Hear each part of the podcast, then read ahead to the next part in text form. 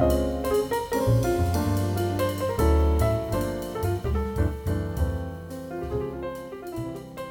have yet another Down the Hatch podcast, and today we have a different kind of topic. We're not talking about swallowing physiology necessarily. We are talking about the relationship between speech pathologist and radiology when doing modified barium swallow studies. Um, as you guys know, I'm Ianessa Humbert. I'm one of the founders, creators of Down the Hatch. Of course, we have Alicia Vose. Hi, everybody. You all know me by now. PhD student at the University of Florida under Dr. Ianessa Humbert. And our special guest is Jen Serrera. And Jen, I'm going to ask you to introduce yourself to us. Hi, I'm Jen Serrera. I am one of the technical directors in our radiology department. I've been a technologist for 20 years. This is my 20th year as a tech. So I started out as a staff tech and worked my way through the department doing a variety of different responsibilities. I've been involved in quality control, I've been involved in PACS, and most recently, the technical director. Cool. So, how many years would you say, or how much experience do you have actually running the machine, operating the machine for swallowing studies? I started in 97, and I would say probably at least the first eight years of my career, I was a diagnostic technologist. Most facilities, their diagnostic techs rotate through regular X-rays and fluoroscopy. So we'll we'll get familiar with a C-arm type exam in the OR, and in our actual fluoroscopy department is where we run the fixed equipment for mm-hmm. the swallowing studies. Okay. So it was never my permanent location, in fluoro, but we all rotated through. So I certainly participated doing a lot of those kind of studies. And, and I audit the studies today. I did some training. Part of my career was in our QC, and I did a lot of training for the technologists. Um, we have coordinators in our fluoro area, so they do firsthand training, and then I would audit different exams and watch as well. And when you say QC, you mean quality control? Absolutely, right? quality control, okay. both and- from an image quality perspective and a workflow perspective. Okay, so when you say you audit Tell us more about what that involves for a swallowing study. I'm going to look at the workflow. I'm going to look at from start to finish what was the process when the tech received the order from the speech pathologist, how that process is through our department, the scheduling component, getting the it on the schedule versus an inpatient and an outpatient having the right supplies available, the equipment when the patient arrives. Typically, most cooperations with swallowing studies in radiology, we're the hosting department. So, well, the patient will come to radiology to do the check in component for the actual study. So, we'll get them ready for the study. The speech pathologist is there, they have their equipment that they're prepping. And then, so I will just observe, in a sense, watch that from start to finish. Mm-hmm, mm-hmm. Great. So, um, I'm going to start with this question, which is probably the most obvious burning question of speech pathologists who are listening, and that is uh, sometimes speech pathologists feel like they have a difficult relationship with radiology. This does not include every speech pathologist. There are some speech pathologists who report how grateful they are for the relationship they have with maybe one or two radiologists who really give them the space to sort of run the study and be the swallowing expert. But there are many who um, are concerned that there is a different language that the two groups are speaking. Everyone is doing the best they can for the patient, but sometimes a speech pathologist feels like they're um, at the is the word behest. Is that the word? At the mercy. At the mercy. At the mercy of radiology. Um, whether they understand swallowing or not. So I'm just curious about whether that's one sided, because it could very well be that this is something that is mostly in our heads mm-hmm. uh, that doesn't necessarily translate to radiology. What do you think? I can see both sides of it. I will say for my experiences, we host a lot of different kind of exams, not just speech swallowing studies. So of course, we have all patients in mind and it's a different workflow within patients versus outpatients. As as you know, you guys kind of do a counseling session with the patient prior to their swallow study. If it's an outpatient, it's probably in your office of some kind and then they're brought to radiology. So I can see that being kind of a difficulty in in the sense of the relationship. I would say to me, probably the hardest part is that you guys can't just run the fluoro by yourself. um, I I think that you know from a regulation standpoint, that's where the resident is required to have when you're in a hospital situation. An outpatient imaging center might have different regulations. Sure. You know, I've I live in the hospital world, and so we have to follow those guidelines. Uh, I hope that, and my belief is that the technologist, at least, you know, starting the case is hosting it in the sense of being the advocate for the speech pathologist to help with the patient. What do you need? What can I get you? Is there any supplies you don't have? We try to make sure we have everything available. I typically see the speech pathologist setting up the room mm-hmm. um, because they're going to set up the different consistency thicknesses of the different barium components, the crackers, etc. So I hope to think that we are the extension of the speech pathologist, but mm-hmm. it physically just occurs in radiology. You know, I think what just because I feel like, and, and then jump to you, Alicia. I think that you're right. I wasn't very clear when I say at the mercy of. I don't know that any speech pathologist has any concern about the rad tech in particular. Ah. Right. That's my that's my experience, my understanding. Mm-hmm. It has more to do with the system of the way that radiology works, and maybe it's a little bit more uh, above your um, level of control, but um, certainly you're sort of in the middle, which is why we love having you mm-hmm. here. You're not exactly, you know, the chair of radiology where maybe they have to defend sure. their decisions. Sure. But you're also not the SLP where you're, at the end of the day, you're responsible for the patient swallowing. So I think perhaps some of the general issues are um, time right? So some people just access to the room, access to okay. the fluoro mm-hmm. in the first place is mm-hmm. a big one, uh, and that's huge. And that's I'm sure, it's, and as you mm-hmm. say, um, you said something in particular that I hadn't thought of. Um, you're the hosting department for and a so, lot of exactly. Studies. Exactly. So you're the mm-hmm. hosting department, and I don't know that a lot of people appreciate that radiology is a hosting department for so many different we are, things. And we are considered an ancillary service department.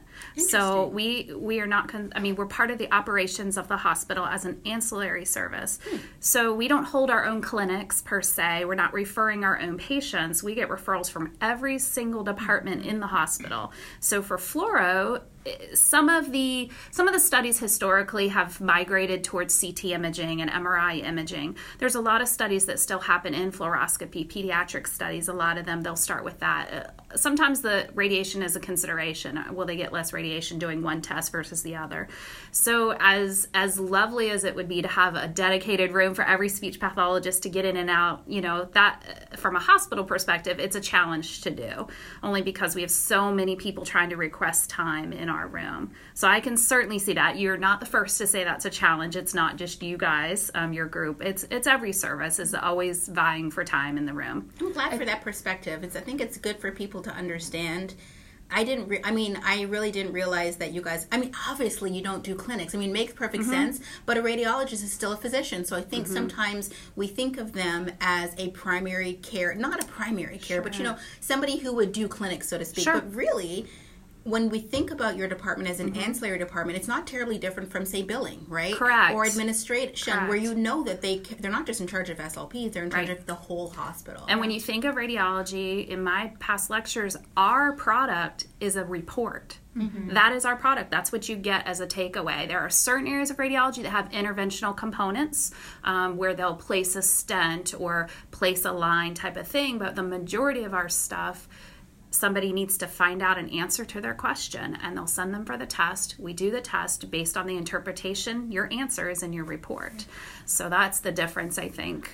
I think it I think to take a step back a little bit in talking about the challenges with radiology, there's this one important question that I think a lot of speech pathologists ask that's unique to swallow studies and fluoroscopy is the idea of who needs to be in the room for fluoroscopy. So mm-hmm. when I worked at Johns Hopkins Hospital, it was an attending radiologist that did every single swallow study with us. Now that was a very different dynamic than here at University of Florida. I have a radiology resident mm-hmm. doing every single fluoro with me. I've never been in a situation where it's just me and a radiation tech. Correct. Um, and I'm curious because there are a lot of studies in radiology where it is the the technician that's running the equipment and and I'm curious the distinction between what is it about swallow studies that requires a resident or requires an attending. You said, um, and I love that you said that, you know, as a tech, we're an extension of speech pathology, and I think that relationship is really strong between speech pathologists and um, radiology techs. We have a tech in our lab, and the dynamic and the collaboration is is amazing and it's very consistent. It's Typically, consistent. you know, you're going to have more of a consistent partnership between the tech that's and the speech that's pathologist. That's part of it mm-hmm. to me. It's you almost you get a chance to really build a relationship mm-hmm. with that person. Absolutely, it's as, if, it's as if you, the doctors and nurses who've been working together for ten years, versus every time a physician shows up, they have a different nurse there and there's just some explaining that sort of makes it clunky. Mm-hmm. Um, Yeah. But I think is it true that for what to answer Alicia's question, it's state by state because I remember the state of Maryland does not require it. But Correct. you were the person, Jen, who helped me, educated me because when I was at Hopkins and Alicia was in my lab, um, we went through radio- radiation safety committee, and there for research studies we had different control versus clinical studies, but for sure in the clinic they made it very clear the physician had to be there. And then when I moved to Florida and I met you, um, what a lot of people don't know is that you were Emily Plowman's roommate at a time back, right? Correct. So she's like, my friend Jen, she knows stuff. That's so, right. Yeah, so it was great to meet you, and you explained the rules in the state of Florida so that my lab can get set up differently Mm-hmm. here. So maybe you can expand on that. Sure. So when you guys first came to us, and we have always practiced with a physician present, and it's and let me answer your question first, Yeah. Alicia. It's not specific to speech studies. It's that it's done with fluoroscopy. It's any study in fluoroscopy that, from a hospital side, in order for us to perform the exam, bill for the exam, and do a dictation on the exam, we do require a physician. Under the guidelines, the resident qualifies as that person. I see. They're very quick tests Yeah. um, typically, and as you guys can probably attest, the resident sometimes contributes significant piece to it but a lot of it you guys are looking for Yeah. certain things you're dictating there's a certain protocol you guys are following Yeah. um, they're very familiar with the ins and outs of fluoroscopy but obviously the speech Yeah. swallowing p- is yours Well, you know it's funny when your the residents come in and they always say to the patient, after we've talked to the patient for a little while, they come in, they say, Hey, Mr. Jones, I'm Dr. Blah, blah, blah. I'm just here to push the pedal. Listen to the speech pathologist. Because patients have a tendency, when they hear doctor, that Sure. they say, Oh, okay, this is the Right. person. And they're always like, Listen to the speech Yes. pathologist. I'm here to push the Yes. pedal. I'm here to push the buttons. Yes, Um, they're offering the oversight and they're there for consultation as any attending would be too. If the resident, if you guys had a question for the resident, if it, you know, they would also take it to the attending. If it was some very unique abnormality or something, you could certainly get that additional Yeah. consult piece on. But as far as the state regulations, it is Yeah. not that it's your type of study, but it's fluoroscopy. And Yeah. so in your situation with the research, the rad tech is it is under the license for for research for non-billable, non-clinical patients that they can run the fluoro. We have a license to run fluoro as a rad tech. That's not the issue. Um, it's whether there's an interpretation and or you veer from a protocol. So what we did with you when you first started your um, lab here is we you guys developed your protocol for your swallowing. It's the same every time. There's not any diagnostic looking. Um, it's not a diagnostic purpose for the study, which is different than what we do in the hospital when you guys bring your clinical patients Yeah. over. I always wonder is this I totally understand the billing aspect. It feels silly. It feels a little archaic sometimes where you know, does it have to be that way? Fluoroscopy for swallow studies, especially when we're just looking at the pharynx, seems like something that it would just make more sense if the resident didn't have to be there. Oh, I agree. I, know? you know, and it, it's not just And they a looked at billing it later yeah, or it- something. It's not just a billing perspective. It's you know, it's the standard that we've had here, and, Yeah. and based on the state guidelines, what we are required to do. Yeah. Um, from operating a radiation producing device and it's different than just a plain x-ray there's a higher level radiation Yep. that's involved and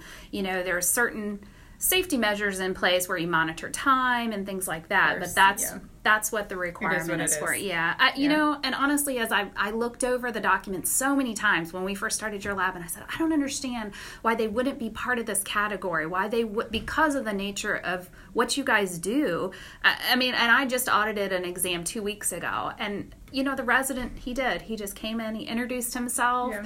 He stood to the side he ran the fluoro helped position the patient in the chair but the speech pathologist i think her name was jen I, I mean she ran the whole thing and she Mm-hmm. Yeah. had somebody training with her and interacted with the patient i was in the control area with the wife and they would throw a question back to the wife every now and then the patient wasn't able to communicate as well and y- y- even at the end going through the study together and showing the images and giving the feedback immediately of i need you to stay on thinner liquids you still need to use the thickener you know all the different things that she was telling him uh, or don't stay on don't go to the thin liquids use the thickener uh, Right. you know that came right from the speech pathologist Yeah. So let me ask you a question about the discussion you guys have been having just now. it seems like there are a couple of issues. One is who's the clinician in the room? I think what we're all saying is the clinician of importance as it relates to swallowing, no one would deny that the speech pathologist is the person who happens to know more about swallowing, mm-hmm. right? But the clinician in the room of importance is it because of the ancillary services radiology is either depending on the state you're in, it can be mm-hmm. either rad tech or it can be a physician, mm-hmm. right? But the question I have then is how many times, as relates to the radiation safety aspect, not the swallowing issues, how many times have there ever been a situation where at the time of the study, during a swallowing study, a modified barium swallow study, it was so important that a physician was there because X could have happened. I don't think that's the case. I mean, a swallowing study for one is not the and and I know that you guys just know the swallowing study component of it, but there are other type of fluoro studies. If the radiation exposure goes over so many minutes, Sure. it becomes a mm-hmm. concern for a burn for a Sure, patient. sure, or, sure, yeah. So that's really the safety component But I'm for speaking out. The swallowing- swallowing studies, Like no, we fit, I we're in this I umbrella know, that I agree. abides by I rules agree. that maybe don't necessarily I agree. To And the reason I ask that is because what I often have asked is if you give me, and so this is another issue that I'll ask you about because you've been really good at educating me. It's not like if you said to me, this patient can get 2.5 minutes or less, do what you need to do in that time. No, that you don't do that. Mm-hmm. Oh, no, no. What I'm saying is, let's say a university or institute had a rule like fluoros are X number of minutes or less. Like we prefer Oh, that they be X number of minutes or less. And let's just say it was 2.5 minutes. I'm just throwing numbers Sure. out there. Um, because they went and said the average study time is this amount, so that means you can get it done. Reasonable things might take you over, but just document why you want. Let, let's say that happens. Gotcha. If I push the pedal, or if you push the pedal, or if radiologists push the pedal, the patient doesn't get any more radiation exposure, correct? It doesn't matter necessarily who presses the pedal. It does matter things like collimation and that kind of thing, exposure certain certain areas like the eyeballs, etc. Right? Um, are they leaded? So there are those. I guess ARPA. Is that I say that correctly? Or, no, I didn't say that. DARP. I get it all wrong. That what's Alara. Alara. Alara, What's yes. ARPA? DARPA what is is ARPA? very What's different. ARPA? What is DARPA? what is DARPA? DARPA is like a government. See, um, I'm- Oh. I was just looking at that. I'm horrible with acronyms. Okay, so and I know that. Okay, so in that situation, which I'm not going to try to say the acronym again because I will mess it up. Alara. Alara. As low as reasonably achievable. Of Yeah. course. Yes, I even did a dysphagia grand rounds on that and explained it, and now I Oh. can't remember it. Um, so if we adhere to all of those policies, I guess the question is. Um, and there was a physician obviously floating around someplace, or they're not like totally out of the area. It's sort of Sure. like with fiber optic endoscopic evaluation of swallowing. Sometimes, or FEES, sometimes a physician needs to be around, but they're not actually holding the scope because Okay. it's not like they're going to cause more bleeding than somebody else. But if there is something that happens, a physician can run in and assist, right? So I'm just curious about whether or not you foresee, and I know that you can't make the rules here, but, but if fluoro studies are so short that burning is not an issue, and mm-hmm. of course the radiologist is going to go review it and say, okay, there's no tumors, there's no anything like that afterward, mm-hmm. it just seems like at the time of the study, it's an unnecessary barrier mm. from from what I'm what my history has been over time and what you guys are suggesting. So I see what your point is. A, cou- a couple things.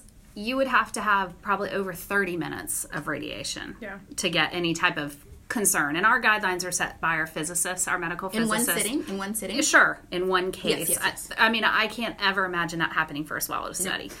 Unfortunately, the guidelines and the rules are set for all fluoroscopy mm-hmm, studies. So mm-hmm. you certainly could do some type of a Dobhoff tube placement or a G mm-hmm, tube placement, and you could very well get to that limit. You know, I, we have this standard for other places like CT and MRI where the tech, according to their license, they can administer contrast to the patient. So that that's considered a medication. They have the authority and under their license to be able to provide the radiation for the exam and administer the contrast. The rule is there has to be a physician within a certain amount of distance to call upon if there is a reaction or an emergency in some way for oversight. Uh, and that's a tech. Did you say Technologist. technologist, not a mm-hmm. clinician? Not not No, that's a with clinical degree. technologist. Yep. So if you're a CT tech or an MRI tech, that's under your license, under the scope of the state of mm-hmm. Florida to be able to administer that, hmm. with the requirement of having a radiologist And that seems like a a certain period of greater, higher level of risk than pressing a button that Well- administers fluoro for two minutes or less. Could be, and and most of your for your particular for study, swallowing, absolutely. I you know it's it's a very limited scope of the of the whole study. It's just the mechanism of how you view the imaging. If you guys could do it by Sure. ultrasound, mm-hmm. this We would can't. be a moot point, right? Believe me, I know. we have tried. And let's acknowledge that this, these are talking about things that are much bigger than Sure, yes, any of us in the sure, room. yes. That we're not going to solve this problem right now. No, but understood. but oh, I can understand the conversation- frustration. Yeah, and the frustration from the residents. I mean, I've seen time and time again where they're like, "It's my month rotation in fluoro, mm-hmm. and it's three thirty in the afternoon." It's and like I'm calling. they're monthly. It's like "Hey, I'm on my period. and I'm like, "Hey, Ian, patient's ready again in room six. and he's like, "Okay," and it's like the eighth study that we've been doing today, and he comes in, and for him, it's probably his twentieth swallow study fluoro where he stood there and is like pushing the pedal. you know and, and i and i guess because i've been a tech for so long education is a huge component of any clinical sure. rotation mm-hmm. i don't care if you're an x-ray student or a resident. Yep. there is work that is a not the top of my priority list mm-hmm. not the most interesting for mm-hmm. them because you you know as as clinical relevant as it is for you guys i get that the resident would be rather be in three Bored. other kind Yeah. of cases i understand that and the more sexy aspects of radiology, sure learning sure like the fistula, Something and, that I love- justifies their student loans. Yeah, right? exactly. Like, let me tell you right now, your epiglottis is not Yeah. justifying my student loans. But I loans right will, now. I will put the onus on the speech pathologist to some aspect because, um, you know, when I was at Hopkins, I had the privilege. I worked with Bronwyn Jones, and she is a attending radiologist that was passionate about swallowing and swallowing physiology, and she made damn sure that those res- residents knew about swallowing and how it worked and.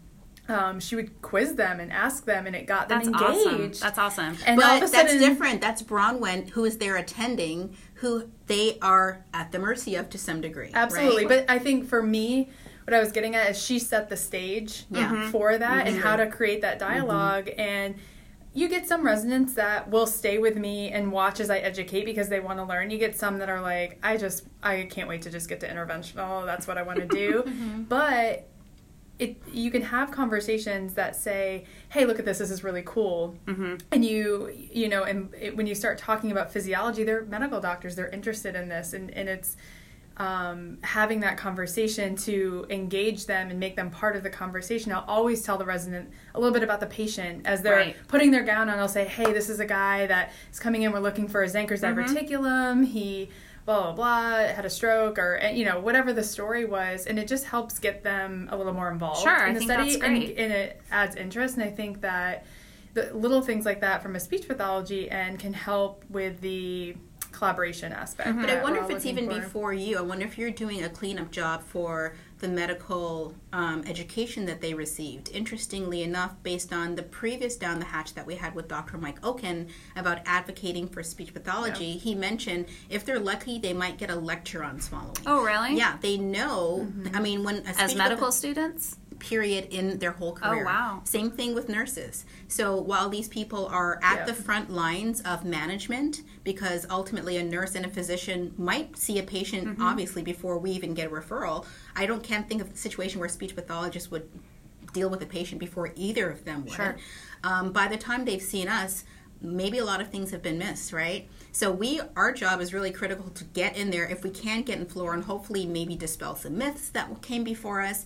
And then we're fighting sometimes in radiologists, radiology. So I think the difficulty is not um, Jen, Alicia, or Ianessa, speech pathologists Yeah, and rad techs, etc. It's before we even get here, the level of awareness is so low because they're just looking at these gray things move in the neck. They have a sense of what it is, but it's not intuitive because they didn't get exposed to how the ramifications of dysphagia can impact their their patients, and that this two and a half minutes will determine what path they go down to some Right. degree. Oh, right. They don't see it as a bottle as a um, as a crossroads moment that it should be, and I think we can do some catch up and educate, but usually by the time they're there, they're like, "Oh, let me hurry up and get this through this." So you're trying to convince, you know, a 14 year old that math is important versus a four year old. It's like get them early, people. Yeah, exactly. And just how complicated swallowing is. I think when you add in that complexity component, that it's not just did it go down the food tube or not? Did they pass or did they Did they fail? pass or did they fail? Which makes it seem so boring. Gosh, just saying that makes following sound boring. But when you really think about Or simplistic.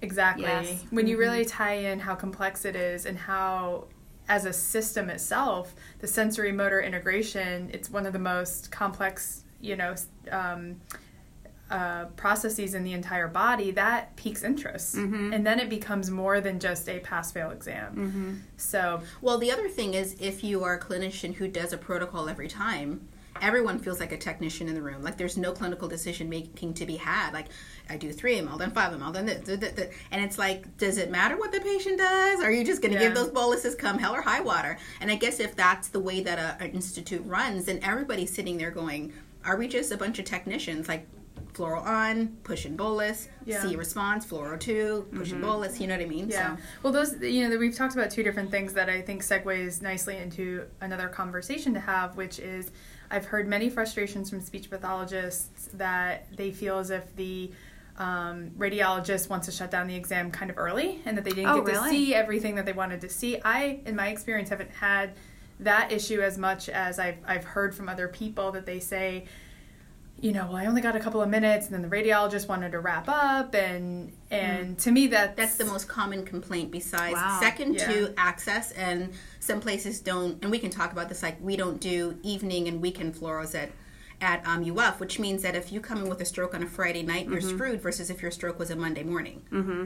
it's just that's just the way it is. Like, don't have a stroke in Gainesville on a Friday night and have dysphagia because, oh well, you know what I mean. Um, it's a Monday morning stroke kind of city or county or whatever. Well, and. I think some of it for you guys at least because that's that since I've been a tech, we've never done that type of study on the weekends. It's always been classified anything in fluoroscopy is emergent. It has Yeah. to be deemed as emergent. can you tell me why? I, I never knew why. It, that's just how I mean. Honestly, that's how it's always been. It's been from leading from the attendings all so the way down. So nobody knows why. It, they just do it. Well, Well, no, it's I also, mean, it's, it also comes in the speech pathology departments too. Because well, you guys aren't staffed to s consult people in house all weekend, so it's not like there's a thousand consults getting done on Saturday and Sunday. So there's not enough therapists, is how I understood it. Because I think I caught, talked to Carrie about this because she asked, and I said, you know, if you guys brought to me, we don't have staffing today support that. There's not a radiology, uh, a radiology resident or an attending. Um, staffed on the weekends. It's kind of a bare bones scenario, and it's supposed to be handling emergent type situations. They would have to be that justification brought forward to say this is an emergent type study. This is an emergent need for this But patient. when but we happen to have a problem that is almost never emergent, right? It's never a situation, unless we're doing Heimlich's. Mm-hmm. It's never emergent. If you end up with pneumonia, you're going to not see it the Mm-hmm. second after you swallow, right? and if you have somebody NPO, you, If can you- drop a dop if you're going to be dehydrated, there's or right, yeah, so there is an alternate to. mhm, if you're going to be dehydrated and malnourished. But the issue is, if someone is discharged on Sunday and they never got their swallow looked at, it will become emergent perhaps if they get readmitted and nobody saw the swallow. They they were forced to do a make a bedside decision because the neurologist says we need this bed. We need this bed. The only thing keeping them here is this NG tube. Can they get on a diet or not? Well, I can't go downstairs and check in radiology, so I'm just going to make a bedside decision because there's no other way, and I'm getting pressure to hurry up and Ah, so the this person neurologist comes to you guys to make an in-house decision. whoever when- whoever the physician is Oh, to say the only thing left on this patient is this NG tube. We can't discharge them to X, Y, and Z with that in place. Can they get on a diet or do they get a peg? So and the so they have to make a decision emergently mm. about it blind. without the right information. So, Blind. so as a speech pathologist, you now have three options. You say, okay, the let's take the tube out, and I'm going to do a bedside evaluation where I can't actually see the swallow. But you'll it's listen a to screen, them type of thing. and mm-hmm. I'll have, make a decision on that, or I have to convince the attending neurologist that this patient needs to spend one more night in the hospital so that I can get a study Mm-hmm. on Monday. Hopefully, there's just space for you. Exactly. or I convince the physician. I mean, really, those are the two options, Mm-hmm. actually. It's one or the other. Do you guys enter orders as pending discharge? We don't enter. What? Do we enter When you do your- here? Well, when you guys do your in-house consultation, the only reason I'm asking is Oh, in our they- documentation we do, but we don't write the orders. So when the orders are Physicians written, do that. Mm-hmm. so when the orders are written, there is a classification of pending discharge. They certainly move to the top of the work list. Absolutely. Okay. But, But if you don't top do of the floors work on list the for weekend, Monday. period, it Sure. doesn't matter. no, but it would right? hit for Monday morning. It- I they mean, would be the first study on Monday morning, absolutely. Yeah. But um, unfortunately, that doesn't. But it's really tough Yeah. to convince people to get people to stay. Sure. The cost, It's- well, it's- length it's of stay and cost a- is way. right. The risk benefit Right. ratio, they don't see that they're going to get pneumonia. Sure. They don't see any of that. They're just like, look, right now he looks fine. Yeah. And so, everyone else made a decision at the bedside besides you. What's your problem? Yeah. right. Oh no, I understand. And and with you guys not having the ability to do it independent of radiology, Mm-hmm. you you are pushed in that position to make the decision. I mean, again, it would have to just be presented as a justification if you had enough data to show how many patients. A first of all, I would say you'd have to also include how many additional speech pathologists you would have to round on inpatients and come down and participate exams. Yeah. And then you would present how many times are we keeping people in house. Yeah. You know, we've done that before where we've expanded um, service hours in different areas and locations. It's harder on outpatient locations to have evening type things and outpatients, but we have. We've Yeah. expanded MRI service, for example, in the evenings at the Ortho Institute. We Yeah. see patients till 11 p.m. at the hospital. So I as think outpatients. Da- these are- data is powerful. Data and money, powerful. very- money speaks. It's Money it's talks, very yeah. if you have the data, you know, I from a technologist perspective, yes, if that was my mom, I would want her to get discharged. I would want her to have the right answer to the question. I don't understand why you can't have people here at the hospital. I totally get that. And I, mm-hmm. you know, I think that's not you know, Especially for things like stroke, where it's not like, you know, maybe C sections where you can schedule them and they're not emergent. Like, you know, if you're a scheduled C section, Mm-hmm. Sure. It's not like, well, sorry guys, that OR Yeah. is closed on Friday. Right. You're just, the baby's gonna have to just hang out. No. You know? I Like, get really. that. But um, no, I appreciate what you're saying about education, about data. So far, Mm-hmm. you've told us about educating the, the tech. Let them get them interested. Is what you guys are talking Yeah. about for the resident. Yeah. yeah, the resident. But yeah, absolutely. The other thing that you've been telling us about is that things can change in radiology depending on the data, and it's really Mm-hmm. um, the onus is on the clinic clinical service Mm-hmm. to say these are the things we have in line. What incentivizes you to consider a change? What would you need to see happen? Mm-hmm. Sure. And what are you know what are your absolute no's? You know, obviously money's a big no. No one's trying to lose ten percent of some some fun. Like I don't know what percent of um, uh, swallow studies contributes to radiology. total volume and it depends on each location so each fluoro location i don't know if you rotate to the med plaza at all but we have certain types of studies that are primarily scheduled there. We have certain types of ones primarily at the mm-hmm. hospital and even in our new building at the mm-hmm. neuro institute there are only certain types of studies. Swallow study is one of mm-hmm. the two that has block time. So as an example of i met with carrie we talked about the clinical need for the patients in that hospital based on the population and so we agreed to some block times Mm-hmm. because there was another competing service in that for that same resource which is spine and procedure injections so based on Well, who those cares about that? exactly so those, those bring in money. well, well, no, that's the it's a billing it's, code. but see, it's not even that. It's it's I have two services that need the same piece of equipment, and Mm-hmm. I'm looking at what's the most convenient for the patient. Obviously, to have it done in the same hospital without having to travel to the second. You know, all of our hospitals are connected by a tunnel, so we do move patients to the most available resource that we Mm-hmm. can. You know, we'll say, well, we can fit you in over here if we're booked over here. But you know, to start out that location, that's what we discussed and we said, okay, how many patients do you think you would do a day? What block times work for your therapist? So we have those today. We have dedicated slots. If one group doesn't use their slots, the other group can backfill, vice Mm-hmm. versa.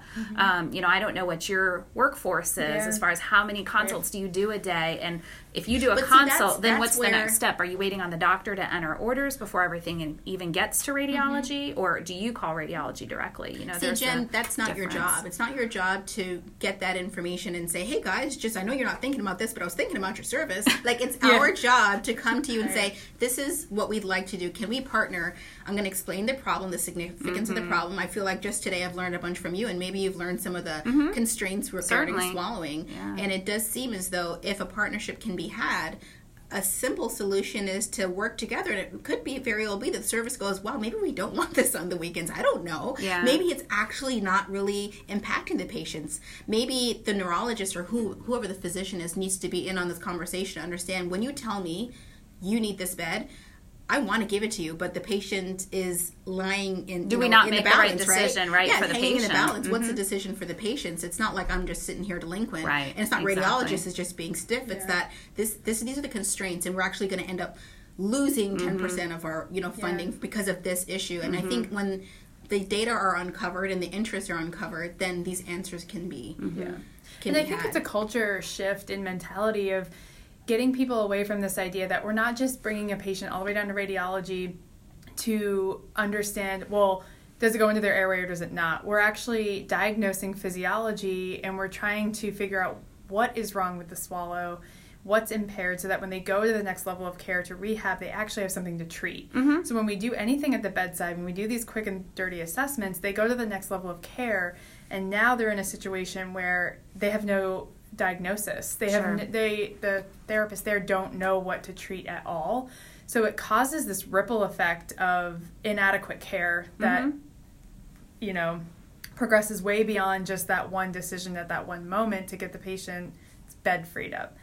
And I think that that's also a culture change that happens in the radiology room where we're no longer just what can they eat, what can they not eat, but spending that little bit of extra time to push the patient, to look at physiology, and to getting the buy-in from the radiologist to say, I actually just want to, I want to look AP, I want to try these couple of things to really educate and say, this is why we're doing this. This is a diagnostic test, not a screen. And you know what? You bring up a good point because the issue is that, uh, Jen, in the beginning you said we've probably consulted with the patient.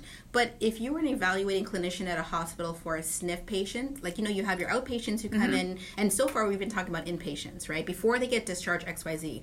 When p- patients are coming in from outside, it's we may have never seen them. We might just see them in the fluoro suite. So we actually need that time. Oh, to so you guys don't meet them in your office? I was under the Sometimes you impression- do. Oh. Sometimes you. They, Oh, sometimes, and okay. especially if it's a rush, if it's a situation where the person is here waiting for you, blah blah blah. You talk to them while they're there. You like you might maybe you get a Oh, report. gotcha. Maybe some people don't even get a report. They just figure it out while they're there. Yeah. Again, this is where Oh. education matters. To say Mm-hmm.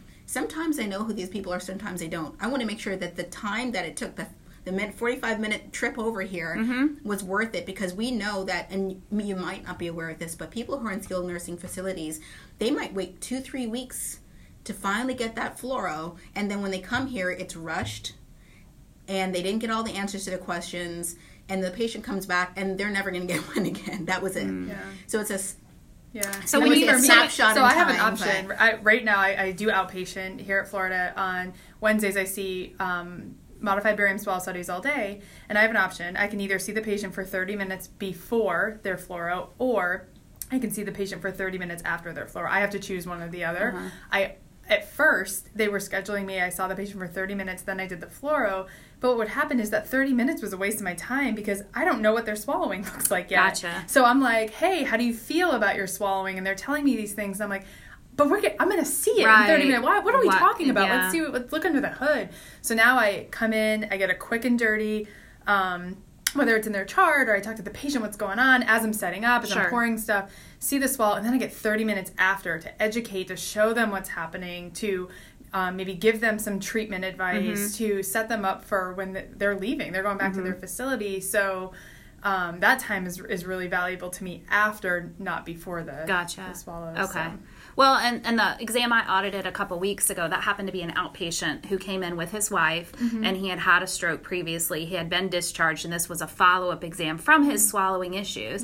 And so Jen, is that the Mm-hmm. Yeah. Mm-hmm. other therapist? Yeah, Jen, she took the time, and I didn't know if she'd met with him previously. She took, or if she'd seen him previously, she took the time at the end of the exam when all the imaging was complete that the physician left, and she pulled it up on the Yeah. screen, and she took the time to have the wife come back in, go through it because he, she was the caregiver, Right. and kind of talk about it, gave him the recommendation, and she said, you know, keep working with your speech therapist, you know, continue strengthening Mm-hmm. and all of that, the muscles. So then let me see you back in four weeks. So that was kind of how I observed her do it. Yeah. So I, I, th- I Yeah. thought Carrie had said most people meet before, but I can certainly see the benefit of meeting after. Absolutely. When you said you made the comment about you feel rushed, do you Mm-hmm. feel rushed because the who is somebody? I mean, So like you feel can- rushed because the tech is rushing or the doctor's so rushing. I think in general, um, it depends. I can't speak for everybody, but I can give you an example. Because so you'd mentioned Alicia that at Hopkins, whenever I had Dr. Bronwyn Jones, who by the way is the person who helped to found like things like the Dysphagia Research Society,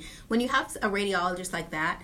They're in there with you. They're talking Yeah. with you. They're like, "Oh, did you notice a stripping wave X Y Z? Z?" This is blah, a one blah." in a million. This is Sure, a one. She's the only one for the most Gotcha. part that we have. Okay. And then I had another person whose name I won't mention who was looking at the clock all the time, Ah. looking at the watch, wanted to be somewhere else, but was a little frustrated that this swallow study popped up on his schedule. Gotcha. So the patient, I have X number of boluses that I need to test, and as I go, determines the next bolus I'll go, I'll do because I don't know what you're going Mm-hmm. Sure, to do. I don't you're have a gonna- protocol right. for everybody. So then I hear him say to me, sort of on the side like, uh, "We're gonna have to wrap this up," and I said, "Uh, why?" Because does I said, "How long does this patient?" uh, He's scheduled for the next 15 minutes, so can you tell me why I need to wrap it up? And he said, well, uh, you know, uh, he's going over radiation exposure time. I said, okay, well, just tell me what that number is, and I'll make sure I stay under it. He goes, well, we don't really have a number. I was like, so what time are you referring to? He goes, well, we want to keep it under five. So I said, oh, where are we now? He doesn't even know. So I said, I asked the person, my the student who was with me, can you go see how much radiation exposure time? We, oh, we are 2.3. Looks like we have some more time. Are you okay with that? he was then he was more frustrated because now I'm not complying. His own agenda. His I own agenda. This is not this is not the only time this has happened, and this tends to be a theme that speech pathologists can sometimes Gotcha. complain about. And then I remember thinking, I suspect that if I was a different person, he would expect me to tell the patient, "We're going to have to move forward," and I would say. Sir, if you would like to wrap up the study as a radi- as a radiologist, the expert, because of radiation safety issues, I would like you to tell the patient, because you're the clinician there, I'm here for the swallowing. I, if you're going to be here billing to document the fluoro time, then please you explain it to the patient. I'm not going to be your handmaiden Right. and explain that. And then suddenly we have 15 more minutes. Well, and again, it comes back to a culture change where if you go in and you are merely just looking for what what is safe, what is unsafe, that should take you a minute. And if a radiologist has been that has been the status quo is that hey, a fluoro takes about a minute, a minute and a half, and they're just figuring out what's safe and, And then unsafe. here comes Dr. Humbert looking at all these doggone Yeah, swallowing but this is a culture shift where we're really pushing speech pathologists to take it a step further to say it's not about what's safe and unsafe. It's mm-hmm. about really probing the swallow, mm-hmm. looking at a wide range of mm-hmm. consistencies to figure out what is impaired, what do they respond to better, what do they not respond to to help us get a pathophysiology that takes a, a bit longer. Mm-hmm. So I think that's where some of that uncomfortable pushback comes from is that mm. I've been doing studies for a long time, and the speech pathologist usually only takes a minute, minute and a half, and now you're it's been three minutes. What what are we doing in here? You know, what's are we we're wrapped up, right? You know, and I think maybe it's not a we need to end this study now. I don't think it's quite that mm. discreet, but sometimes it can be body language. It can be um okay yep we're, we're good Or We're no, good? but it can also be somebody who says, um, "Oh, they aspirated, and then they just won't fluoro anymore." I mean, that's happened, and That that, is continues true. to happen. They'll say, "Oh, they aspirated. You have your answer, so we're done, right?" And so, you know, the thing Yes. is that again, if you're at any other clinician, you're in surgery, you're doing something else. If you're a PT, and they go, "Well, they fell, right? So we can just put them in the wheelchair." I mean, you you have your decision. A PT doesn't go anytime someone falls. In the wheelchair, they go and I'm done. Mm-hmm. But somehow, at any time somebody aspirates, uh, thickened liquids NPO, we're done. Like that, we've wrapped it up. So it comes back to education. Mm-hmm. It's true. It's right? true. And that, I mean, that what I always say is the point of the fluoro was to get the patient to aspirate. Yeah. You want Or them to to, see if it's aspirate. possible. You want them to aspirate because then you can see why they aspirated. So, but I, I have gotten that before from the radiologist where they aspirate and then it's like, ooh, okay, we're done, right? Like now we know, and it's like now we've just begun. Right. So I would say definitely feel empowered to talk about that. And that Thank sounds you like for you guys saying are really doing that. I mean, it it- again, like you said, the the residents' contribution is is a portion of it, and there's Mm-hmm. some that are going to be more involved than others, and that's with any I think this is from attendings. I've never had that from a resident. I don't think a resident is knowledgeable enough to say, my history with speech pathologists has Gotcha. been that it's only one minute or aspiration equals th- equals this. We have trained the res- the radiologists to behave that way, and then when a different SLP comes in and says, "No, actually, I need to understand the swallow," it's mm-hmm. like, "Well, what's wrong with her?" Yeah. So or him, mm-hmm. and then that SLP has to say, "Am I going to buck the system and be the one SLP?" And it's easy to cave. It's easy to mm-hmm. give into that peer pressure because you have the you have the techs out there, you have the, the scheduler out there, and you're like, "Nope, Yeah. this patient paid the same money that Yeah, oh, else But. I like agree. what you I said agree. about it sounds like you guys are, you know, you're empowered and I would say, yeah, but not not all speech pathologists do feel empowered and I Mm-hmm. think part of part of I guess if you could say an overall mission of this podcast would be to empower speech pathologists to have conversations to educate residents to go and talk they- to their director You know what and they don't know, and, and you know you stated it. The one attending that you keep referencing is the one in a million. Exactly. You know, every other attending is has a certain level Mm-hmm. of investment in whether they're present, you know, or not. In the case, typically it's not here; it's a resident. Yep. But bringing them into the fold and involving them, even sure. the X-ray students, you know, I think it's a great opportunity. It's Yep. not something you get to see. I get that they're probably going to stand behind you Yeah. to watch what you're doing, but they can still learn from it. And that's why I say I'm such a huge proponent of the learning. I don't care who you are, whether you're a resident, a med student, or a technologist, a student, there's always that opportunity. Absolutely. And I- I've learned a lot from you guys today, just kind of what you guys do, and, and still can't even say I know Yeah. everything you do. Yeah. But I mean, just anytime you talk to somebody about what you're doing, hey, they Yeah. just learned something. Well, and it's also, you know, how many times have I had a conversation with a speech pathologist where they're like, the radiologist shut down my study. And then you're like, well, what, what happened? They were like, well, they asked me, you know, are we done? And I just felt like they wouldn't go on anymore. And then that was it. And it's like, come on. Like, come on. it's okay to say, actually, I have a few more images I need to get. Yeah. I mean, it, I get where you're sitting. I shouldn't have to justify why I need to continue the study when I'm kind It's of not about you, it's you know, exactly to say, you know what, there's some more images, and, and like you said, it's just it's feeling empowered. Yeah, and this kind of segues into a, another conversation is um, how many times have we had the conversation about 15 frames per second versus 30 frames per second Ah, and fluoro and speech yes. pathologists say we can only do 15 and there's just nothing we can do about it and have you had the conversation So I'm glad you said that because I know a couple years ago, uh, some of our equipment is older.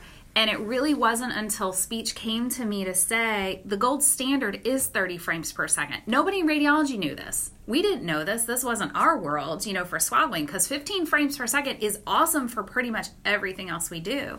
So it's it's really interesting because when we bought the equipment for our other tower, the cancer hospital, we didn't get 30 frames per second. There was never that communication piece. And now that we know that every piece of equipment we get, even if we think there might be a swallow study that goes on it, we go with 30 frames per second because it's the only test that would use that. But it's important because it is now your gold standard, and that's something that I learned from you guys. And you know, it's funny because um, on the same Dysphagia Grand Rounds podcast, we have a um, we had Heather Bonilha, who is our SLP expert in um, fluoro and those kinds of things, and she's got a large grant to study that. So she's really been the person who's been putting out the studies that have been taken to radiology departments around the globe, probably to say, hey guys, when we get half the information, we make different decisions. When a swallow is half a second long and you cut part of that out, we make different decisions and they're not to the benefit of the patient. So we know that that's a standard real time because it's so fast, right? Mm-hmm. And likewise, if, then if I go talk to my other colleagues who study swallowing in animals, they can't do anything with 30 frames per second. In a rat, the swallows so fast they go to 60 frames per oh, second as wow. their baseline. They can go up to 250 frames a second on these little on, on these little animals. So it the, the the standard depends on the task. And like you're saying, swallowing is a unique task relative to some of the other movements that are much slower and that don't have multiple intricate pieces going at the same time, plus a bolus you got to keep track of. So it again, that's where education made a difference to you guys. And the beautiful thing is, you respond to research. You respond to um, a a group of clinicians who are passionate about what they do and want to get the best possible information. But then the argument back to some speech pathologists, I was talking to a colleague not long ago who reached out to me through Facebook to say, I'm coming from one place where everyone got 30 pulses per second. And of course, it's pulses per second because we know frames per second could be a 30 still shots, but pulses mean 30 unique images per 2nd mm-hmm, right? Mm-hmm. and she's moved to a place where they have 15 and she's now doing the same thing she did and but this group is not responding they're like who can justify all of that extra radiation exposure. And she's having to say the the risk benefit ratio actually is against the patient here. The likelihood that they're going to end up getting a massive growth because of 15 versus 30 might we can't say for sure might be lower than that they'll come back with aspiration pneumonia right? So she's having to justify those things. And one thing that i said to her and i don't know how you feel about this but people who um, come to fluoro oftentimes have to have some level of cognitive ability to even swallow on command right they can't be someone who no matter what you say to them they won't swallow because you know it's a waste of time Right. so some of these people can consent to things like surgery. They consent to all kinds of things. Why don't we allow the patient to consent to these things? So for instance, in research, you might be aware that all of our protocols that go through our in- institutional um, see I, acronyms IRB. IRB, Holy oh. cow! How could I forget that one? Institutional Review Board. Review Uh-huh. I was going to say research board. My brain is dead. Um, institutional review board says, okay, you want to have this many minutes for this kind of task, and it has to go through radiology first. You guys come back and say, yep, you'll approve that research study, and we do the study in our lab. And every time you guys give us language to describe to the patient what they should expect. What does five minutes of fluoro mean? Because how can they consent if they don't know what that means? Right. So the language you guys have given us is something like consistent with Hopkins is five minutes of radiation exposure is like being exposed to natural sources such as the sun and the soil for a quarter of the year, but it's condensed to five minutes. Another radiologist said, well, that's basically a flight to California because you're closer to the sun. When we tell people what the radiation exposure is in layman's terms, they go, oh, give me that 30 frames if it means my I can eat again or I can mm-hmm. swallow again. Sure. I want to be able to drink this. I don't want to spit in a cup or whatever it is. Right. So why is it that the radiologists who have the capacity to give us that same language so we can explain it to people for research. Don't allow the patients for whom this is probably a bigger deal the opportunity to justify what they want in terms of radiation exposure time if that is one's argument against either more pulses per second or another study or something like sure. that. Sure. I, I, can't speak for everybody. I know from ours, it's just been a resource limitation. The equipment itself wasn't able to be upgraded, it wasn't you know due to be replaced it doesn't i couldn't justify switching a whole piece of equipment out five months after i put it in for 30 frames per second a because i didn't have the information ahead of time so mm-hmm. only speaking from my experience mm-hmm. it wasn't that we wouldn't be willing to do the option if we had it it's just it wasn't even capable of it and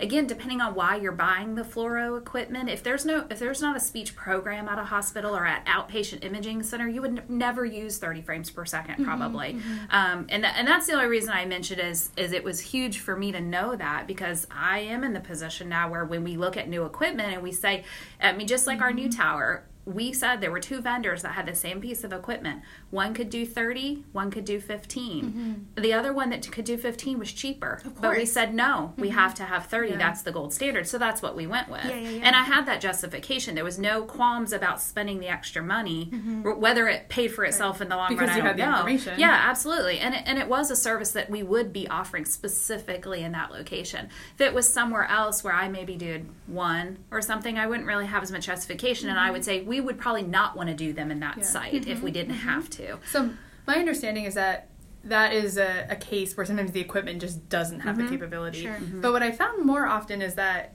the equipment does have the capability to go to 15, but it's staying at, uh, does have the capability to go to 30, but it's staying at 15, and there's some. Um, like what you were talking about, where ah, we don't really need to do 30, 15 is sufficient, and that's where that education piece mm-hmm. comes in. Who would you say, if you're a speech pathologist that's looking at a piece of equipment that's going 15 you know it's capable of 30 mm-hmm. well actually two questions. How do you know how do you find out? 30 how do you how, what recommend yeah. what recommendation would you give of finding out that it's capable of 30 and who would you talk to to have that conversation? So definitely whenever you get a new piece of equipment there's always the vendor brings in an applications person to set it up and you tell them the kind of studies that you do. If you didn't indicate you needed an option for a default so if you pick the button as a default that says swallow study for it to default to 30 frames per second. Most times they can program those things in. So definitely your technologist, the supervisor in that area, the coordinator, somebody to start with to say, hey, can you check with your vendor to see if your equipment's capable of doing 30 frames per second? Um, you know, obviously you have to think about we have another issue with some of our older equipment. Storage wise, it can't hold that many images oh, at one recording, time. Recording, that's another issue. Yes. So oh yes, that's big on ours too. And you know, so there's there's other like domino effects that come from using 30 frames per second, you have to have a newer piece of equipment that has the local capacity of storage, not your long term archive, but your local mm-hmm. capacity. And we've done a lot to try to figure out, oh, could we do this? Can we do that? Some of our sites have been able to transition to that more of electronic recording and review versus mm-hmm. the DVD. Uh, DVD, med- a medical DVD player is ridiculously expensive, and it is no different. it just is called medical grade. Mm-hmm. Um, you know, and it's it's an inefficient way to sure. store and review, in my opinion. Um, it's very it's much archaic. Is very much archaic, and you know that's high on my list now that we have all that yeah. too, and I have that on my justification. I've collected little bits of information from Carrie and stuff, and put them in my folder to say, okay, this one's due for renewal. These are the reasons I want to get this piece of equipment because it does this, this, and this. Um, that's just kind of our hospital process when we get new equipment. Mm-hmm. Um, but yeah, I, I definitely the tech as far as what the capabilities of the machine are. You know, sometimes you, like I said, all the diagnostic techs rotate typically. You might yeah. have some that are regulars, um, but you know, a supervisor, a you know, coordinator in that area can get with the vendor. Can I ask you a question sure. about that? So in the past, what I've done is I've written down the model and everything and gone online and contacted Yeah. the actual company. Sure, so you can do that too. If you too. feel like you're worried about rocking the boat and you're maybe Mm-hmm. somebody who likes to get information, and then unfortunately, when I've suggested that to clinicians, they found out that they were not told the complete truth that it was Ah. completely incapable and then they were able to say actually if you look at the manual it shows here that all you Mm-hmm. Got to do is press that there button Yeah. Well, and that's you know some of it is uh, as with any person, uh, and uh, so for example, I have hundred techs in my general diagnostic pool, hundred. So you Wow. literally could get one of any Yeah. hundred for the most part. So they're only as good as the training they got. True. You know, if there's probably some regulars they rotate through. If it's if it's a facility that doesn't do them very often, and there's a different thing they have to do, maybe they don't know that because they didn't experience that during training, so they just don't know it. So them saying it's not capable is because I don't know that it's capable. I'm telling mm-hmm. you what I know. Some of it, yeah, I could see maybe somebody was obstructive. You know, part of it too is say it's a year later and you have to have applications come back in and reprogram. There's a cost associated to that mm-hmm, too. Mm-hmm. If it's a need specifically to that department, having that information ahead of time, presenting it.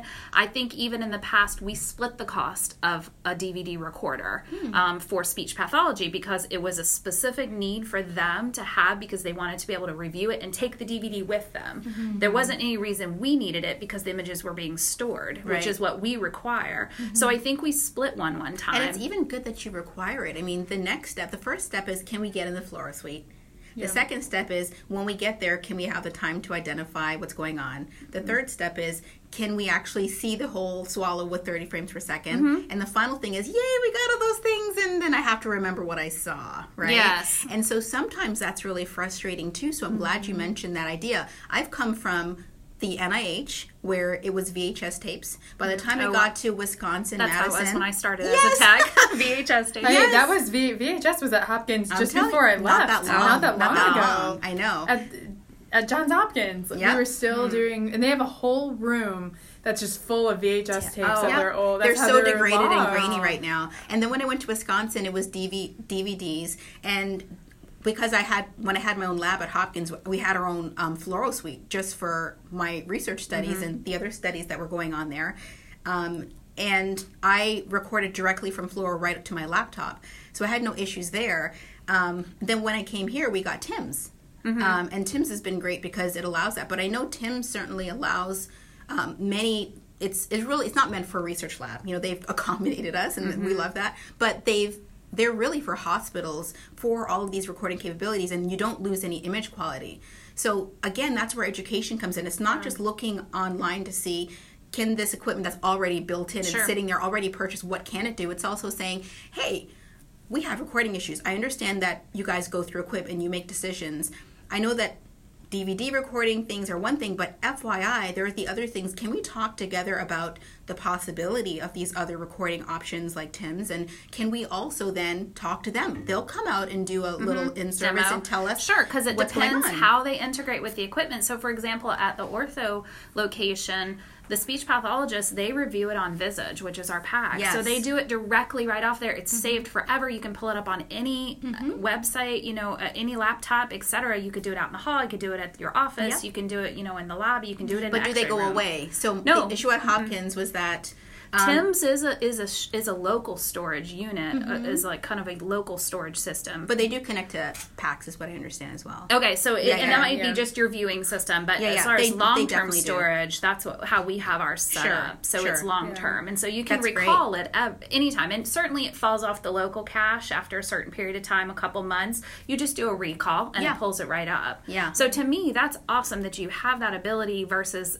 Taking cases of DVDs and know. they're stacked And up they in the d- they closet, degrade and, over time. and we don't keep them because, of course, that's not our storage method. So Yeah. that Well- that's good that you know again information that i never had before but as we move forward and radiology Yeah. purchases the equipment it's not just you guys though of course that's huge for anybody else you're the only ones that use the dvd but the storage components and the capacity of storage Sure. locally is huge Right. Yeah. so it helps us you know So look to the in- best piece of equipment to service all the groups that need the room Right. And so it turned from real estate storage, like where we can put these DVDs, to mm-hmm. actually like cloud storage, Yeah. if you will, right? Yeah. And obviously there are bigger risks. There are risks with one versus another. One is they degrade over time, mm-hmm. right? If you you have them sitting in a room, Yep. the image. But then the other thing is the HIPAA violations and hacking and who gets So, access to and it. every- and every facility institute, does it every institute has yeah. Mm-hmm. to deal with that. So that sometimes, and it's costs more money because of that. So it's not just buy a big old server. Mm-hmm. No, it's buy it's a server and make sure exactly and make Huge. Mm-hmm. sure that there are legal implications that we have these things encrypted, etc. Right. Yet accessible somehow. Yeah. Well, So- they have to be securely accessed. Exactly. You have to have a secure, and you can link for us. You can link right out of our EMR to the Mm-hmm. images. So even if you're in the patient's chart, you just click right on the button, and it securely links to the archive. But let me tell you about another legal issue that we often don't think of. That's the opposite of that, and that is um, whenever for critical thinking dysphagia management is a two day course that Emily and I give, and at the end I end with this talk on advocacy. And I pull up a random letter that I got. Sometimes I get emails from um, caregivers who say uh, something happened to my loved one. You're a swallowing expert. I just found you online, and I'm not happy with this, that, or the other. So in this particular one, they the patient um, had a issue six years ago and seems to be having some issues, I like hypoxia. I forget exactly what it is. Um, anyway, at the end of the day, the the woman's husband died within somewhere between when she reached out to me in April and May. Um, the autopsy says aspiration pneumonia. And so she says, I want to see those videos. Because I told her, I was like, you know, I can't tell you by email if the person was even aspirating. I mean, I hear what you're saying, but can you get access to the videos? I mean, that would help. Um, and she said, they're now saying that the equipment was down that day. And she's, you know, going after them because the recording equipment. the recording equipment was down that day. She doesn't believe them. She thinks that they're trying to cover their butts. Oh. Um, because she's like, this is ridiculous. How could he have died from, quote, aspiration pneumonia? He's been, quote, swallowing fine. Now, obviously, I have no clue where the truth lies. Mm-hmm. None at all. I'm just getting these emails and saying, this is how, because she didn't even know how to navigate the system. Who do I talk to? How do I know if there's aspiration? And I was saying, if there was a video fluoroscopy and he actually swallowed barium, you should at least get something there. Of course, I don't mm-hmm. know if he aspirated that during that mm-hmm. time. But she's going back to them and saying, "All right, I want to see those videos. I'm the caregiver. I have access to his image. Oh, fluoro was uh, recording was down that day, so that's where she is. And it could be that they don't record. Maybe that maybe it was down that day, but she has some. She might have some legal avenues there if it wasn't down that day, right? Sure. I don't Well, I know. g- I mean, I guess- the- but the problem I think is that sometimes education, even to the level of the patient, is what's important. Up until now, she was completely baffled about everything. It could be that she was educated fully and she's having trouble with the death of her husband. Uh-huh. But it could vary. But that's that's different from all the levels of documentation that we do. Right.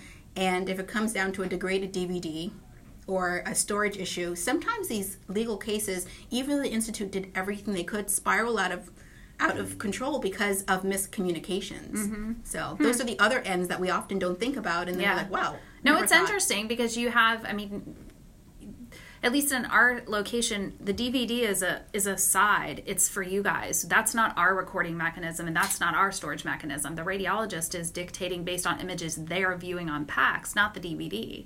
So it's very possible we would have done a say we did that study. We did the study. The DVD may not have recorded, but we would still have images recorded. So it would be interesting what she finds out about this Exactly. institution if they truly just didn't like the speech pathologist didn't have the DVD, but the mm-hmm. institute, if they had a report in some way, would have validated. Because I mean, typically you're not going to have a report without any images. Again, that's our product. They're dictating off of images. You mean recorded images? Sure. So you store the images on PAC. So a lot of places will. They'll store the swallow mm-hmm. loop. They call not- it the that, might loop. be the case here, but a lot of places that don't even record, it's whatever people remember they think they Oh, saw. really? They don't even Absol- record the No, they don't images? record anything. They don't save any images to PACS. So, no, not every place Oh. does that. Oh, Some okay. places at least record it, but maybe it's hard to access. Or Or they might get or that the very file- first still frame. So you Oh. know, you, you know, you fluoro one quick and you just get, yep, they're in uh-huh. good position. That's the only image that they have access oh, to. gotcha. Yeah, Yeah, so that's there are what places goes to that don't PACS. record anything in the speech pathologist after seeing 20 swallows. But the actual swallows, fluoro or how loop many ever. itself, the video, is not sent It's to not- oh, it's gotcha. just the still images. Oh, interesting. Yeah. So in those cases, Sure, I could see It's that. pretty being- Well, that's hard on you guys because now you're just remembering. well, but then the radiologist also makes writes reports. I mean, Right. it's not just us, right? The radiologist mm-hmm. writes a report Yeah. about don't they? and a lot of times they'll reference, they'll, well, and you got to think about too, because I know even, you know, when they do a dictation, they're referencing, Yeah.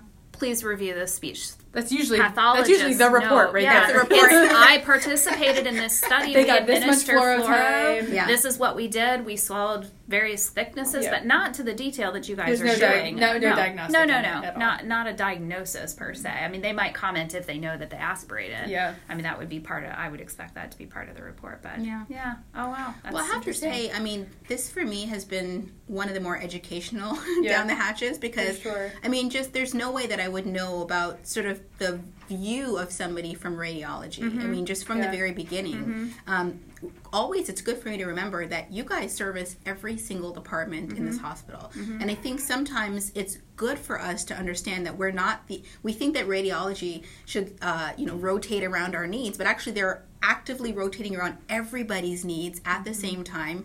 And because we are sort of not intentionally lower on the totem pole, but just frankly out of awareness, mm-hmm. um, obviously, if you're looking to identify a fractured leg, people get what that is. Like, he broke his leg, did he or didn't he? And everyone's like, all right, let's go check. And it's so quick and easy compared to fluoro, where the idea of swallowing, even though it's more complicated, is not even a basis of education for the clinicians. I bet you radio, radio, um, rad techs get more, understand, have seen more swallows than the average physician. Might, yeah, I agree. You know, I mean, because when else would they get it? Exactly, they're doing it, and you know, if there's other facilities that don't require state different states that don't require the physician to be present, very often is the tech doing that protocol and following the protocol. And as an advocate, still just an extension to you guys. They're Mm-hmm. not making a diagnosis; they're truly just operating the fluoroscopy and doing the protocol. Yeah. So, I mean, you know, I think too a big takeaway.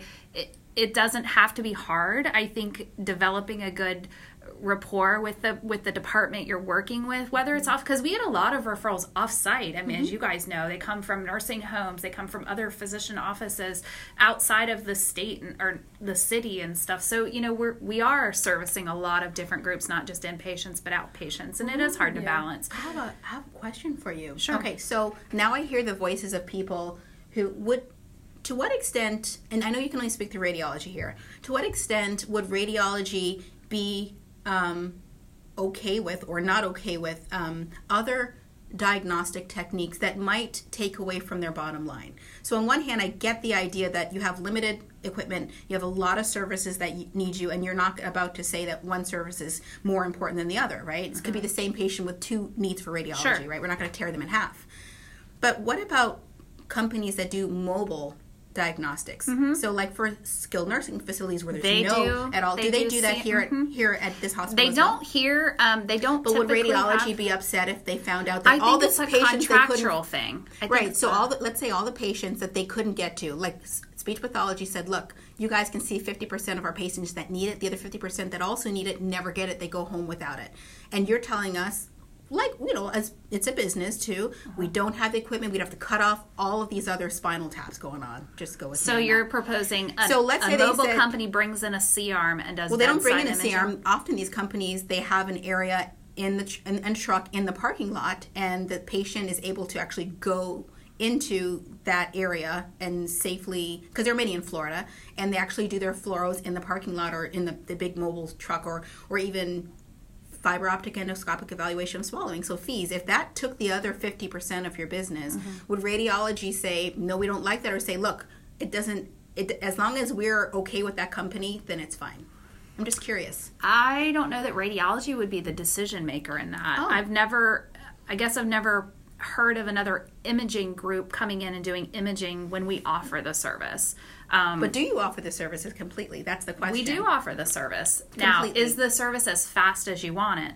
Probably not. Is the service on demand? Probably not. Mm-hmm. But we do offer the service. We offer it during set hours. Yes, we do dictate the set hours. Again, that's something that it would have to be presented and justified and again a decision made that you know what this is a high enough need we have enough volume we have the physicians and the technologists and the equipment in place we should do this everybody's on board that's certainly an ask but as far as just having a- random imaging company set up random. outside in the parking lot it wouldn't be random. So- that's, but that's how it's done. well, so like here's here's what we have at the Ortho Institute. We have a mobile MRI that the hospital pays to lease it, but we operate it. okay, so so, it is staff possible. it. So We it is staff it. ah, so it is possible for mobile companies of That's one just adding a resource. That's good Yeah, then. So that's that's, a nice a- compromise. yeah, I was just curious about what. I was curious about what kinds of things radiology would say yes, no, or maybe. So Yeah. or actually we. I guess I've never been proposed with an, a company outside of UF Health Shands operating on our property. To it would be a compet it would be competing service Unless, of course, you are, um, as you said, with because you might as well just refer them to North Florida. You might as well just refer them to another hospital Or it's easy for them town. to just go down to the parking lot than to go to Florida. another place. So for the patient, they would much rather, while they're already here, just be here. You Yeah, know I I'm guess, I guess I don't see anybody approving a Yeah. third party vendor operating a service uh, without a contract. I mean, if we said So it is we can't, possible. if we said we can't provide this service, I guess I don't know. I So, mean, yeah, I and it's say ninety percent of my outpatients come from over forty-five minutes away. Yeah. Over ninety percent. Yeah. But they're coming to your department. Yeah, yeah. uh, yeah, because they don't have access elsewhere to so a speech pathologist. to radiology, disorder. to, a fluoro. Oh, so like really? the patient from Starke is coming because at that facility they don't have fluoro. So to be able to see the swallow, they have to drive forty-five minutes. because it's tied into your service as well. Nope, they just No. come for You guys fluoro and they don't go, go. back. You guys don't go to Starke. No, There's other places in Starke that probably do fluoroscopy, outpatient imaging centers that may do fluoroscopy. You guys don't operate there though either. but they, they don't have a speech pathologist. So to find a place Yeah, that's that what has she meant fluoro, Yeah. there's, there's oh, no sorry, sorry, sorry. Yes, there. Yeah, yeah, yeah. correct. No, I'm So- saying um, they don't stay for treatment. They come, they get their fluoro, and then they go back. right. Yeah. But they but the they come to us through a referral through you Sure, guys. That's yeah. how we get it. Of As course, again, we're an ancillary service. Of course. So we're not the ones drawing. We're not pulling in the business. Sure. We're getting the business. Yeah, yeah, yeah. We're not out there well, trying to drum up point. the business. That's my yeah. point. That until radiology notices that business is being siphoned, Mm-hmm. that might be the only way to be like, wait, maybe. Maybe let's say we just we did this whole research thing and its expansion wasn't possible to weekend, weekends and evening at a given institution, Mm-hmm. not necessarily You're just a given institution, and then you discover that as part of those people doing the mobile service, they realize why the heck would I go there even Monday through Friday, nine to five? Like, why am I even doing that? I can just not drive 45 minutes. If, if you said 90% of people come from far away, all of these mobile companies start staffing locally. That sounds like a lot of business. They still have to have a physician. They oh, still Oh, have sure. to have a and they do. Oh, believe me, and a there are many. speech There are 100% legit. Really? Yeah. Self. I, just they're my colleagues. Yeah, I know them. Really? Yes, yes. So it's a physician, it's a speech pathologist, and it's a rad tech, and Yep. a mobile thing that just goes around and does mobile Yep. They studies. just travel all around. and it can they be it different can be FEES or it can and I'm, I won't talk so much about FEES because it's not exactly the same kind of thing that you would be dealing with. It wouldn't take give or take to radiology necessarily, Right. right? Um, but the, the mobile. Um, But they charge it. It's their char- business. Yes, They're their saying business. we offer this Yes. service, and a doctor can go. I'm going to refer you Yes. to this mobile Yep. company. in fact, the doctor says this is great. Just come to our parking lot on these days, and all of the patients who need to be wheeled to the parking lot for whatever reason. But the parking in- lot is that It's a re- skilled nursing facility. Facility, yes, yes, not another But the hospital issue is those are offer. feeders. Those are feeders Gotcha. Mm-hmm. to like Shands, for instance. Sure. But if those companies begin to really build up, Yeah. why would they take them have the transport and all those Uh-huh. expenses to go all the way to Shands? The SLP, who is their SLP at the SNF, doesn't have to worry that Alicia didn't do the right things. Right. This is his or her patient. Well, that's what they do down the If street. they started roaming, I mean, if they they start at roaming a forty-five minute radius, I would, I would get no outpatients. that's Yeah, right. that's what we they would do get no business. I would, I would, my Yeah. clinic day would shut down. Yeah. Well, it's interesting. I don't mean, have the no, business. I didn't know they did. I just want to make. I've I just make heard it clear. I just want to make it clear. I don't have a mobile business. Yeah. I, I don't plan a That's mobile business. It's just that I have colleagues I can't I'm even sure. visualize what it would look like. To be honest, I've never seen one. I have. Really? I have. Yeah. I haven't. I ha- I guess I never would have thought that that would just be a standalone I just business. picture a, like Yeah. a C arm in a trailer park or something. Like double wide, baby, You know double what I mean? wide. Little green Yeah. grass. That's right.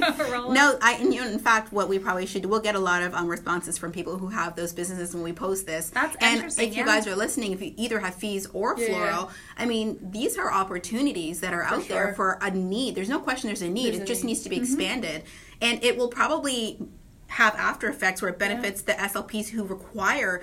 The hospital floor to say, "Hey, you guys are losing business. What about evenings and weekends? Oh yes, give them to us because Yeah. now we're Well, right Yeah, now- but, right but think my about it too. I'm- I'm you guys are going to lose. You guys would Yeah. lose the business too. I know that some of the times we get repeat studies. People get studies of all kinds elsewhere, but Mm-hmm. they're not the same protocols that we do here at UF Health. They're not the same protocols that our physicians are expecting to see. Yeah. And so that is a you know that is a difference from uh, s maybe some other uh, any facility everybody's protocol is a little different so Mm-hmm. we we often get that where somebody said i had a study somewhere else and they want it repeated with a different protocol Yeah. here But I would love So- it because right now I'm booked until almost June. So if somebody gets discharged from the hospital and wants to come in for an outpatient study, they have to right now with me have to wait until June. Mm-hmm. For so if, because a lot there I'm pulling from such a wide range mm-hmm. that if these mobile companies were floating around this 45 minute radius, mm-hmm. then the patients locally that need it immediately would be able to say, "Hey, next week there's an opening and you can come in because I wouldn't be so saturated with half of North Florida. So then would you just take somebody else's study that they performed and you would just accept that depends. study? It depends on what this, the quality of the study is and what's changed between that study and your next study. So if they've had a stroke between that last one and the next one, there's a, re, a just medical justification to see what's new. Sure. Um, and sometimes, but she only does outpatient fluoro. She's not Yeah. treating, so she doesn't necessarily need new information to make a decision about treatment. So that's why she's purely diagnostician here. So, you know, she's doing the best possible, most thorough study she can. And given that that's all she does, for her to be booked out till June tells you, mm-hmm. even if she's only booked out till March, mm-hmm. because some mobile companies took some business, she's still booked out Yeah. relatively. But that it goes back to our conversation about that patient that's inpatient that it's Sunday and they need the mm-hmm. study. Part of that is it emergent? It's emergent because they can't just it, and it maybe it is an outpatient question that they get discharged and they just come right back in as an mm-hmm. outpatient and I see them. Problem is that they can't come back in as an outpatient until June. Yeah. So now this and they is were there. emergent. Wait, they were there upstairs from you that same day that you were Yeah. downstairs doing an outpatient from the person who was there a month mm-hmm. before. so this is a much bigger Yeah, like no, I agree. you I mean, honestly, we could we could have that conversation every day that the week. There are not enough resources, Sure, imaging sure. resources. It's not even just radiology. No, it's not. And you know, like I said, you guys are one of fifty and referring we're- groups it's that want to us, time. and it's yeah. not unique to it's, us. It's a challenge though for everybody. I mean, Yeah. you know, it's certainly it's very important to each group, and Yeah. you know, we we try to really work with each group, and that's why I say having a good relationship with your radiology team and coming to them when you say, hey, you know, can we meet down with your leadership? Can we talk about maybe doing weekend hours? You know, again, it's not just the piece of equipment and the rad tech. A, a physician has to be able to be present. And, you know, if we're Mm-hmm. going to do five swallow studies, boom, you could knock them out quick. But that's somebody's time to be able to do that. Now, Sure. could you get somebody, you know, we've, could you get somebody to moonlight? Would you hire somebody outside as a Yeah. moonlighter to do that, you know, every Saturday Big from 8 to 12? Maybe, you know, that would Yeah. serve, maybe that would serve the purpose. You know, maybe you started out as a pilot, you know, hey, we need to see, but the data is really what starts Yeah. it. And it could be also some reassessment, and it, sometimes it's money that talks. Reassessment about the extent to which swallowing falls under the fluoro category again. So think Yeah. about ultrasound and intravaginal ultrasounds and all those things. They're not even at hospitals anymore. They're often at um, not, not that they're not at hospitals, but sure they can be. But when it comes to a otherwise healthy woman who's having a baby and they just want to see what the sex is, they want to see if the baby's doing okay. Um, you have these techs that can do it at these clinics. So maybe it's not even a hospital based thing. Like, why are these Yeah. people coming all the way to a hospital when maybe there need to be swallowing clinics more Yeah. so? Maybe Well, that's, that's the need, that's right? the thing. So, for example, we have outpatient imaging centers, Yeah. but they're under the our- ours are just under Yeah. our hospital Exactly. umbrella, you know. But there's lots of outpatient imaging centers. Mm-hmm. Some of them have radiologists on site, depending on what they do. Others have teleradiology, so the radiologists aren't necessarily even there if they're tele yeah. if they're reading Good point. off site. So Yeah. it depends on what kind of Telemedicine is another yeah, option. and it depends on what, What kind I've- of service they're offering, whether they have to have the physician present. you So know, I've asked a lot place. about that, and the answer that I've been given is like with these swallowing clinics is that the diagnostic code for a video fluoroscopic swallow study just doesn't generate the income that's needed. I've so, heard that many times. Oh, really? So yeah, so and that's why in a lot of places they only say you will book um, fluoro studies Monday, Wednesday, Friday from like eight to four or eight to twelve. That it's very segmented because if you start, we could fill up the whole week with swallow studies, but We can't pay the, the, bills the department's going to lose money because the amount of money that's charged with that billing code is just not compared enough. to a compared to a different Compared to kind of something te- else. Yeah. Gotcha. Well, and for us, I mean, I'm sure that I don't, I'm not as familiar with the billing component, Yeah. but I can't.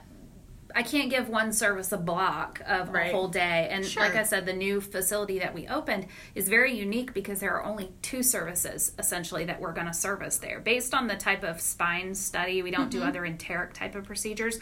So really the other biggest group that I identified as a need for Mm-hmm. that location without having to transfer the patients between the buildings was the swallowing group. Yeah, and that's because the patient disorders. population. It be in the neuro hospital, Yeah. exactly. Yeah. So I mean that made sense, and those are areas that you could justify blocking it because if Mm-hmm. It's an add-on, we're For not going to do it there. Yeah. If it's another kind of study, and and that's really you know we do a focus on what's best for the patient, Mm-hmm. and you know and there is a balance. Obviously, it's a business too, but Yeah. that probably would be the case then Yeah. for an outpatient imaging center if that's all they did. Yeah. But you know, again, who sponsors it is kind of the difference. If it was sponsored by a communicative group, if it was sponsored by that department, Yeah. it would justify the cost, or you know, in that sense. I guess Right. you know, it just really depends on who operates it. You're right. Yeah. You're right. So Well, this was a great, Yeah. this was a rich discussion for me. Um, Absolutely. Jen, I hope you were cool with our uh, Sure. barrage of questions. Yes, no, no problem. I, Thanks so like I said. I've learned a lot of stuff, and I hope I was able to answer most of the questions. You, know, were, without It's, question. you know, it's it's hard to speak for everybody, and obviously you have a lot of listeners everywhere. Wait, everywhere. no, Jen, just And- talk for all of the yeah. whole world of radiology. Yeah. Say, I talk for all speech pathologists. So I'm no, it's good to hear you guys' side of it and your story. And again, I, I feel like we here do have a good group and, and partnership, sure. and